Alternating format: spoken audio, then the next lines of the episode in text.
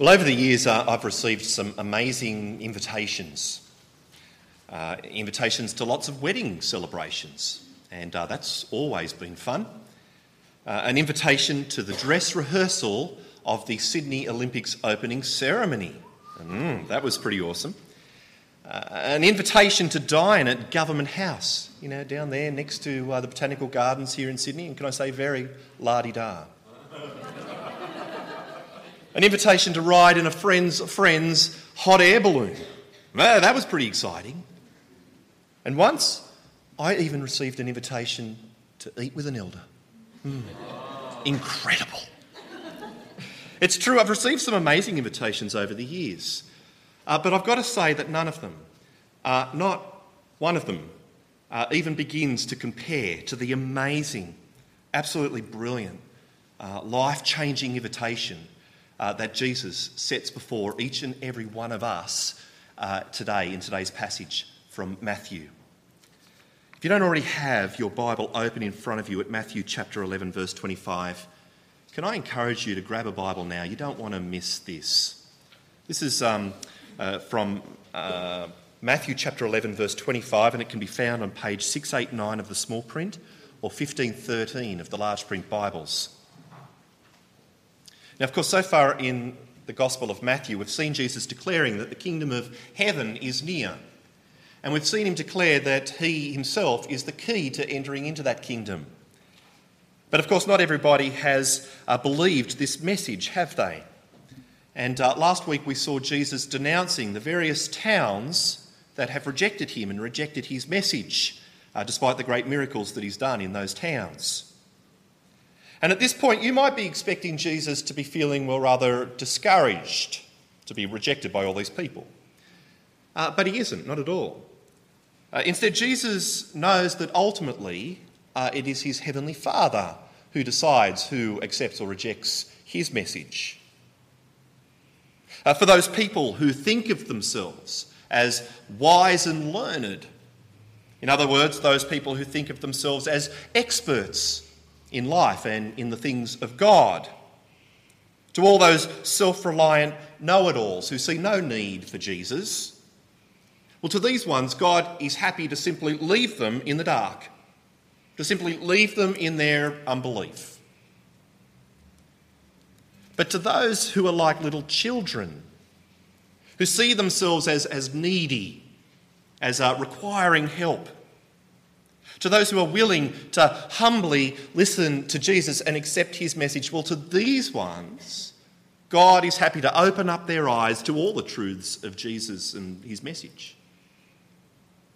See, ultimately, Jesus knows that God is the one in control, the one in control of those who, who accept or reject his message. So Jesus doesn't get all discouraged. Instead, he praises his heavenly Father.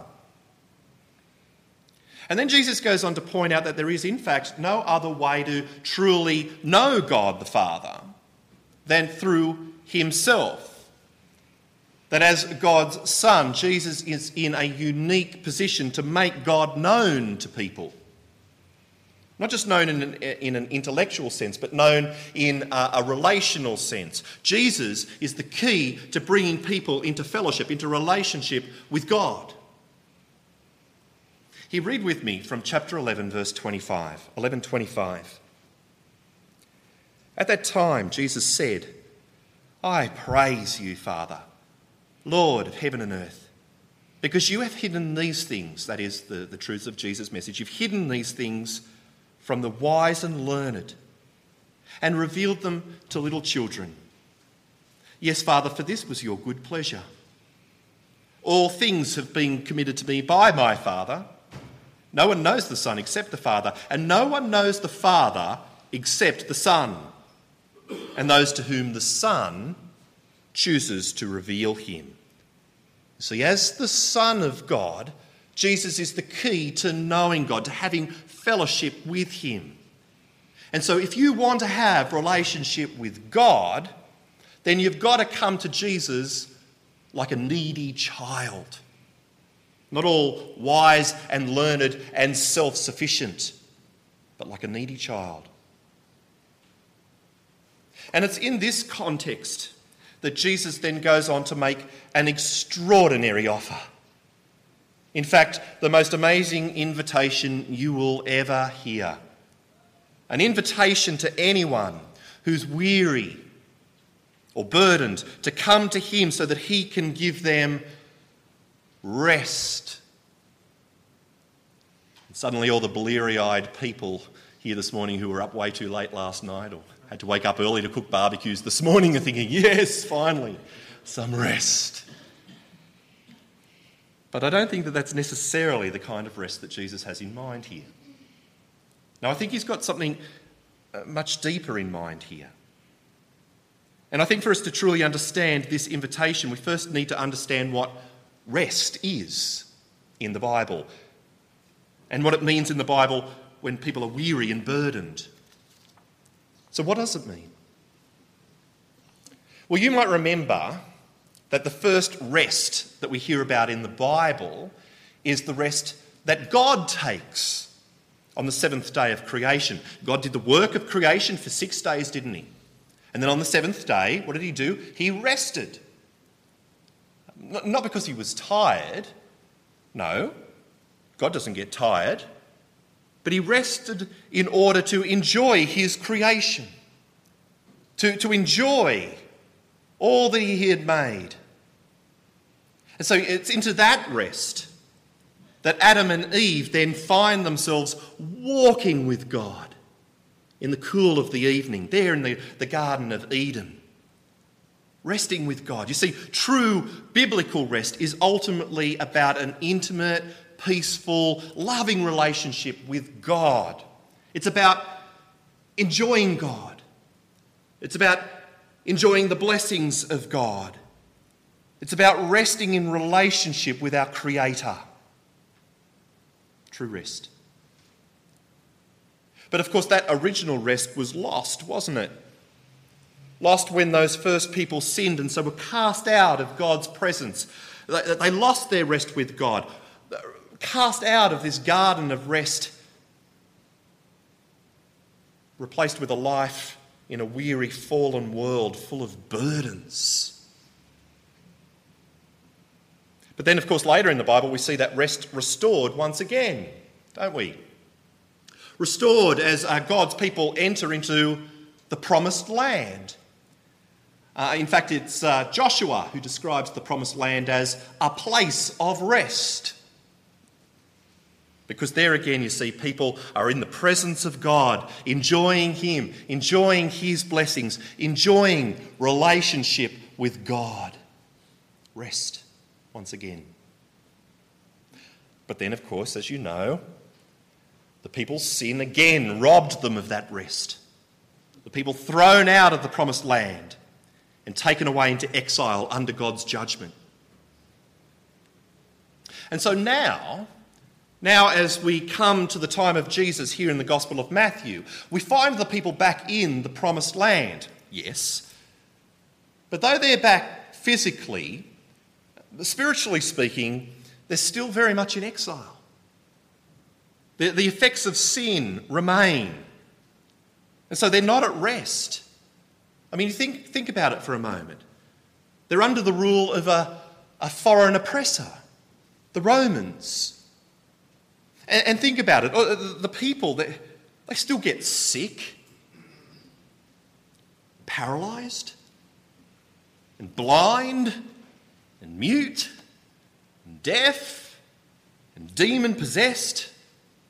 They face storm on, storms on the sea. Their little girls die. God's judgment remains. And so their souls are weary and weighed down. And it's in this light that Jesus now says to these people Come to me, all you who are weary and burdened, and I will give you rest. Come to me, all you who are weighed down and discouraged and hurt by all the effects of sin in this broken, fallen world, and I, Jesus says, will give you rest. I will give you relief. I will put you back in relationship with God, your Creator, in the way that it was always meant to be.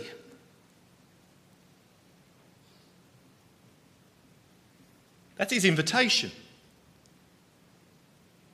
Not that this invitation comes without its obligations, no, it does. Jesus says that to take up his invitation will also mean taking up his yoke. Do you know what a yoke is? No, it's not something that a Yomedian tells. Bad yoke, apparently. You know what a yoke is? I've got a picture of a yoke here. Here's it. That's a yoke. A yoke is something that a servant puts across their shoulders uh, to, to help them carry stuff. So Jesus is saying if you want to accept my invitation, you'll need to become my servant. You'll have to become my disciple too. You'll have to listen to me, you'll have to learn from me. In other words, this rest that Jesus offers comes with certain obligations. You'll need to make Jesus the Lord of your life. But Jesus wants you to know that, that he is no taskmaster. No, he says that his yoke is easy, it, it, it fits well. And his burden is not heavy, it's light. He's no taskmaster. He's not harsh. Instead, he's, he's gentle and, and humble in heart. In other words, he's not in this for himself. He's in this for the best. He wants the best for those who would come to him and follow him and receive this invitation from him. Read with me from verse 28. Verse 28. Jesus says, Come to me, all you who are weary and burdened, and I will give you rest. Take my yoke upon you and learn from me for I am gentle and humble in heart, and you will find rest for your souls. For my yoke is easy and my burden is light. See, Jesus invites all those who are weary in this world to find rest in Him, rest for their souls. Wow, what an invitation. But then, of course, all of this means nothing if Jesus isn't actually able to make good on the promises of this invitation. Doesn't mean anything at all, does it? If he doesn't have the authority to do what he promises, if he's not able to give this kind of rest, means nothing. So then is he? Is he able to do it? Well, we get to find out in the rest of today's passage. Because as we read on, we, we now see the, uh, Jesus and his disciples walking through a grain field. They're walking through a grain field. And it just so happens that they're doing this on the Sabbath. In other words, on the day of rest. Okay, now don't let the significance of that pass you by, will you? You might remember that one of God's Old Testament commands was that his people were to observe a day of rest. It was from sunset on Friday to sunset on Saturday. That was the Sabbath. It was a day when the people were to stop their regular work, stop their regular jobs, so that they could enjoy uh, the, fruits of their work and enjoy fellowship with God. So it was just a little taste of what Adam and Eve enjoyed with God there in the garden. And so it was a good command, a, a, a beautiful command. And here we see the, the disciples enjoying the Sabbath, walking through a grain field with Jesus. But they're not alone. Uh, there in the grain field, there are some Pharisees as well. Now, of course, the, the Pharisees uh, were a group of religious leaders, and uh, for them, rules were very, very important. Uh, what rules? Well, God's rules, God's Old Testament rules. And these Pharisees, they made it their job to study in detail all of God's laws. And then what they did is they debated those laws and, and try to work out what do they mean in detail and, and what, what do those laws look like? How do they work out in real life situations? And so when it came to a law like the Sabbath, well, the Pharisees had come up with their own interpretation of what that law meant. So they took God's good command don't work on the Sabbath. And then they asked questions like, well, hmm, what does it exactly mean to work? And they concluded things, well, like, oh, well, it would be, it would be carrying things around, carrying heavy loads around, wouldn't it? That would, that would be work. Which then led them to ask further questions like, well, what, what exactly constitutes heavy? And then on and on it went. And, and so they spent endless hours arguing about whether a man was allowed to lift a lamp and move it from one place in his house to another on the Sabbath. Or whether it was a sin for a tailor to walk out his front door on the Sabbath with a needle tucked in his robe.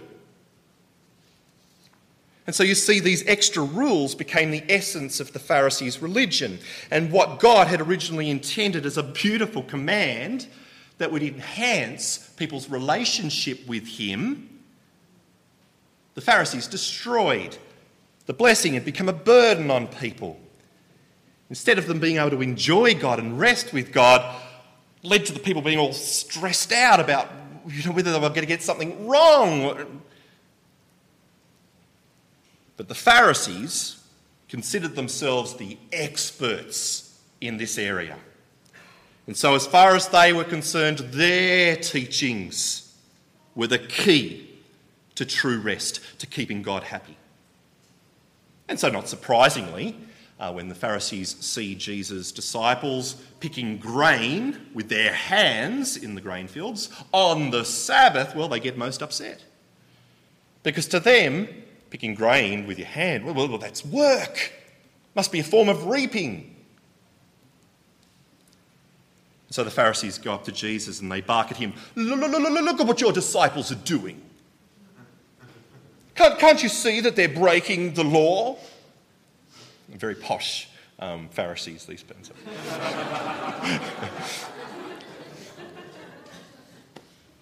Can't you see they're breaking the law? At least, at least their interpretation of the law. But Jesus doesn't rebuke his disciples, and they're not, they're not doing anything wrong. Instead, he turns to the Pharisees and he explains to them that actually, he's the real authority when it comes to matters of rest. He is the expert, not them. And he does that by comparing himself to some other people with authority. Uh, firstly, Jesus compares himself to David uh, from the Old Testament. Jesus gets the Pharisees to remember uh, the time when David and, and, his men were really, really hungry. And uh, so David went into the house of God, he went into the tabernacle, and he ate the consecrated bread, um, which, of course, only the priests were permitted to eat. Uh, now, why was David able to do that and not be guilty?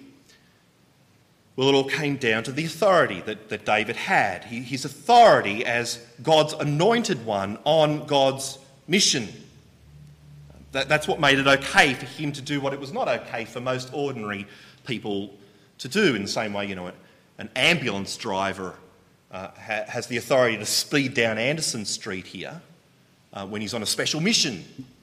Um, that ambulance driver has the authority to, to, to do what most of us ordinary people would be booked for doing. Well, Jesus is saying that he has the same authority as David. And, and then, secondly, uh, Jesus reminds the Pharisees about how it's okay for, for the priests to be working in the temple on the Sabbath. They're, they're allowed to do that. Why? Well, again, it all comes down to their authority and their, the importance of their mission, their, their important work there in the temple. And Jesus' point here is that his work is even more important than the work of the temple because he is greater than the temple. And so, according to Jesus, he has an authority that the Pharisees do not have. He is the expert here not them. All the Pharisees are doing with their extra laws is burdening people, not giving them rest, burdening them. Just like the religious leaders in the days of Isaiah, these Pharisees have focused on laws at the expense of people. That's not what God wants. God desires mercy, not sacrifice. In other words, He desires what's good for people, not just mindless rules and regulations. And so, according to Jesus, yes, his disciples have transgressed these extra rules that the Pharisees have laid before them. But ultimately, the Pharisees are not the final authority. He is. He is the Lord of the Sabbath. He is the Lord of rest. And it's with that authority that Jesus declares his disciples innocent. Here, read with me from chapter 12, verse 1. 12 1. At that time, Jesus went through the grain fields on the Sabbath. His disciples were hungry and began to pick some heads of grain and eat them. When the Pharisees saw this, they said to him, Look, your disciples are doing what is unlawful on the Sabbath. He answered them, Haven't you read what David did when he and his companions were hungry?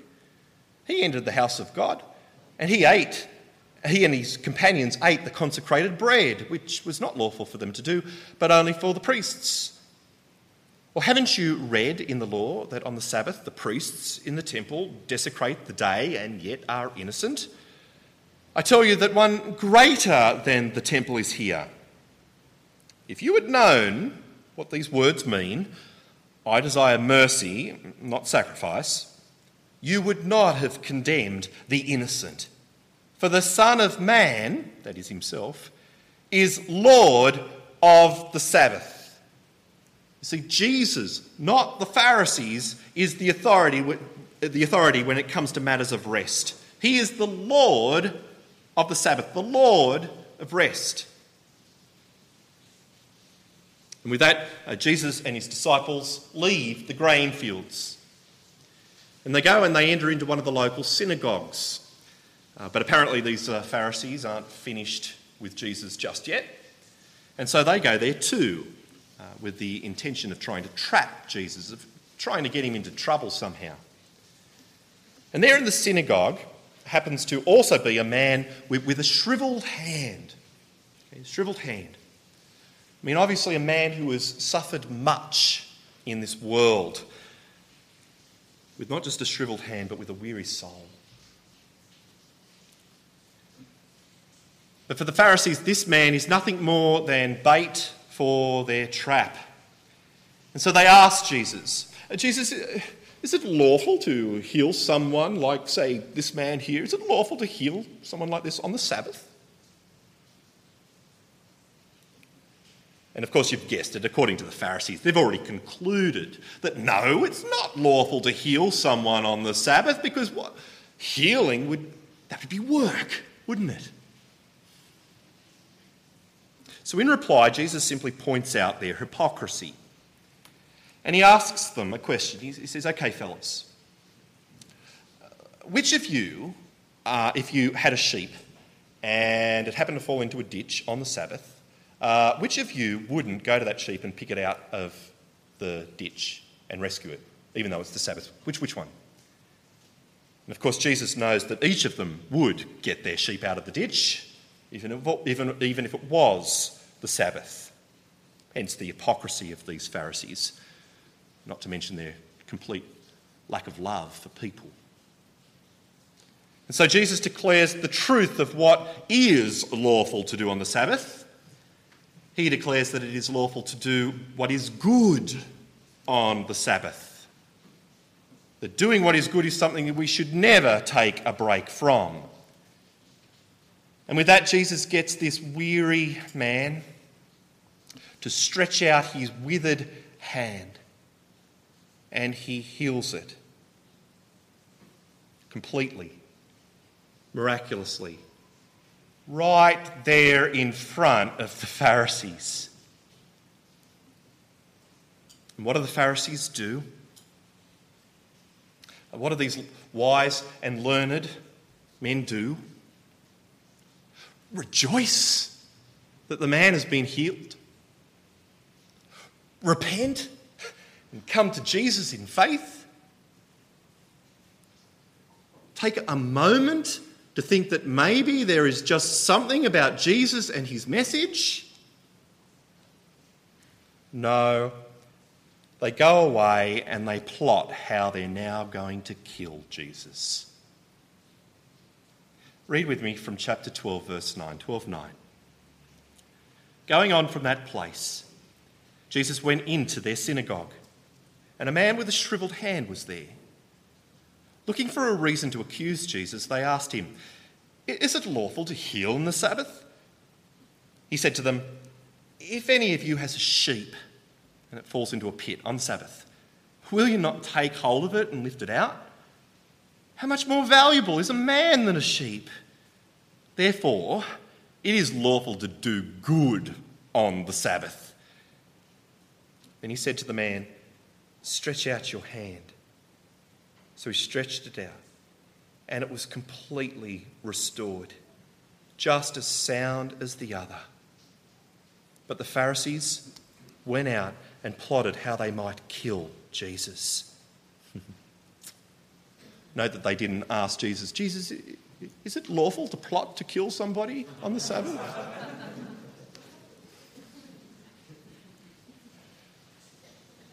Well, when Jesus learns about the plot of the Pharisees, uh, he doesn't want a confrontation with them. He, he, doesn't want to stand and yell at them and def- defiantly defend himself or anything like that.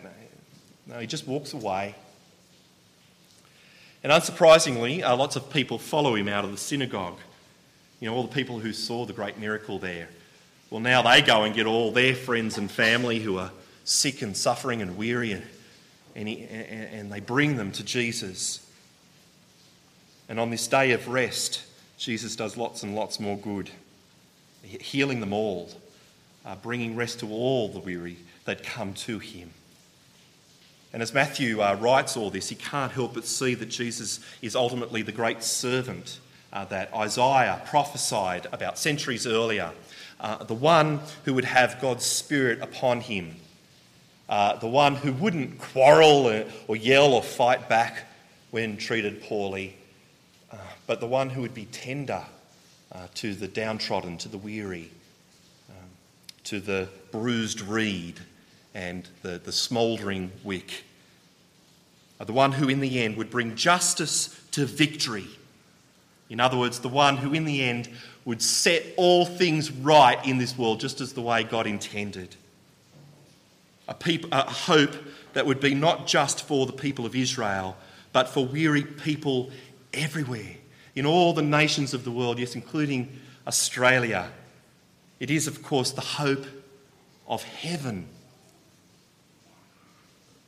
Read with me these final verses from chapter 12, verse 15. 12, 15 aware that the Pharisees were plotting to kill him, uh, Jesus withdrew from that place.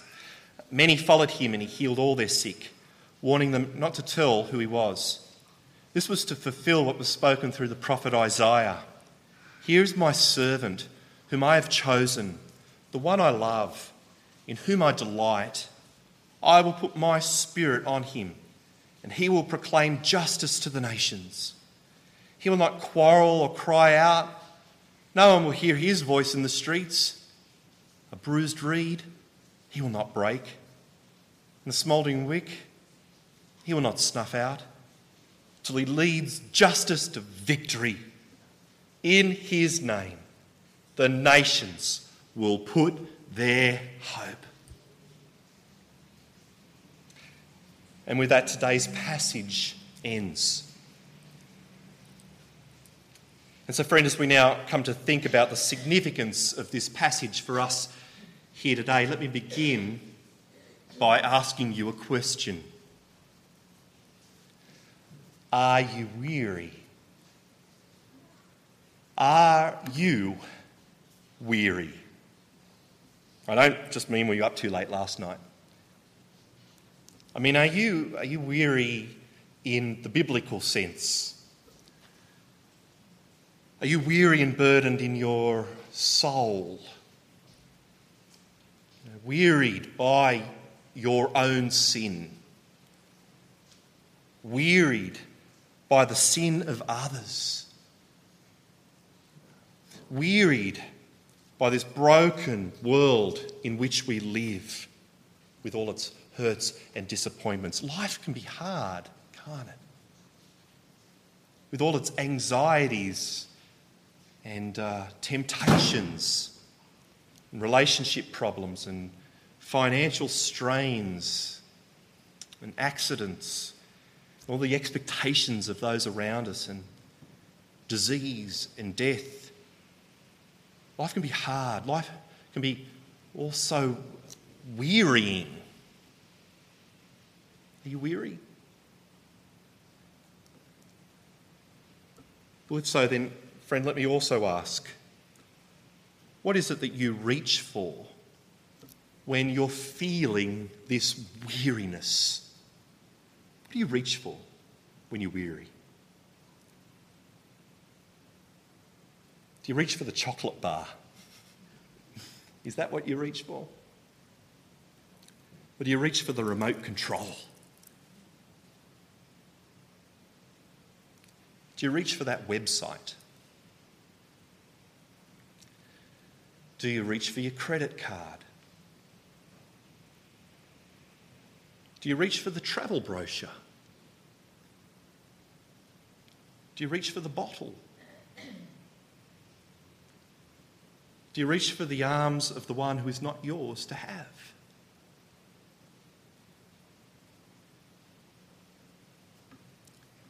The Pharisees, with all their rules about keeping the Sabbath, thought that they were the experts on rest.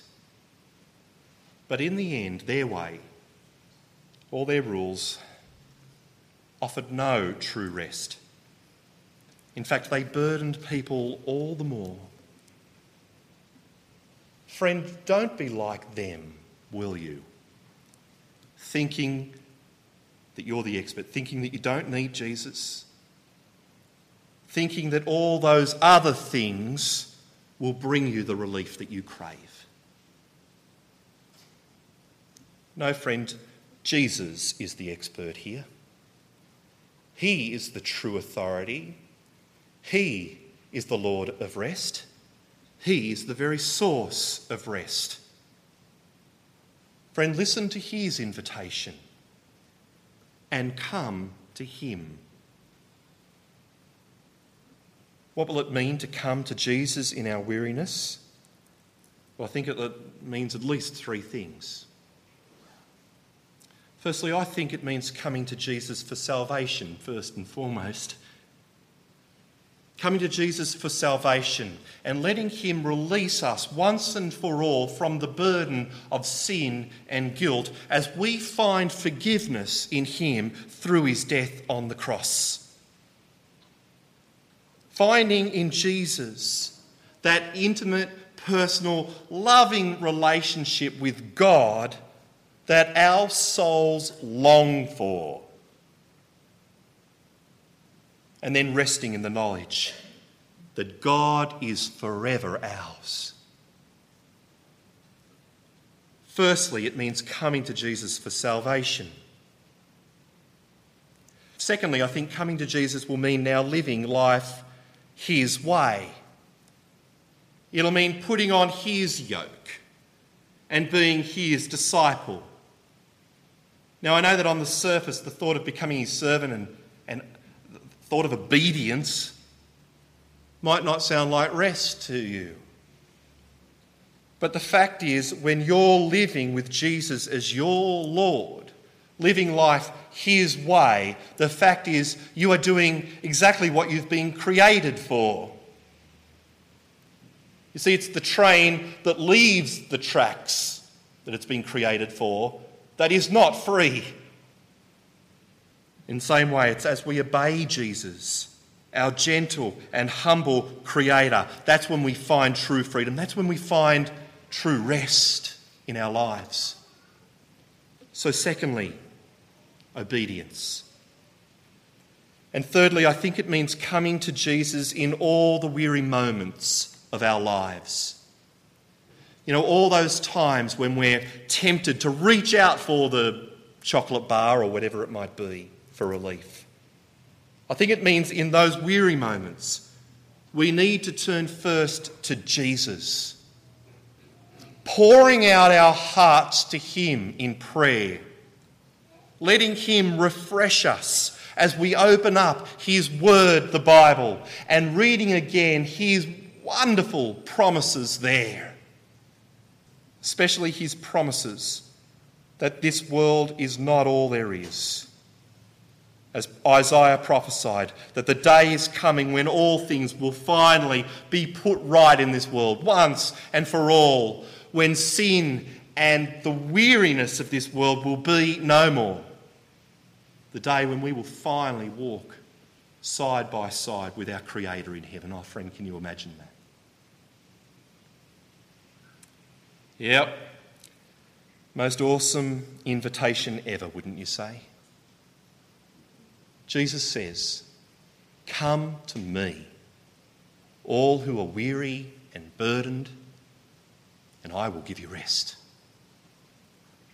Friend, do you want that? Me too. Let's pray. Father, we're weary. We're weary with this world uh, weary with all the sin and brokenness. Father, we thank you that Jesus offers weary people like us this amazing invitation. Father, we want it so very much. We, we accept. Father, in our times of weariness, please help us to come to Jesus, finding rest in the forgiveness of our sins, um, rest as we obey Him, uh, rest as we cry out to you in prayer and rest as we trust in the good promises of your word. Father, we praise you that the day is coming when we will not be weary anymore. And so, Father, we pray, come, Lord Jesus, come. Amen.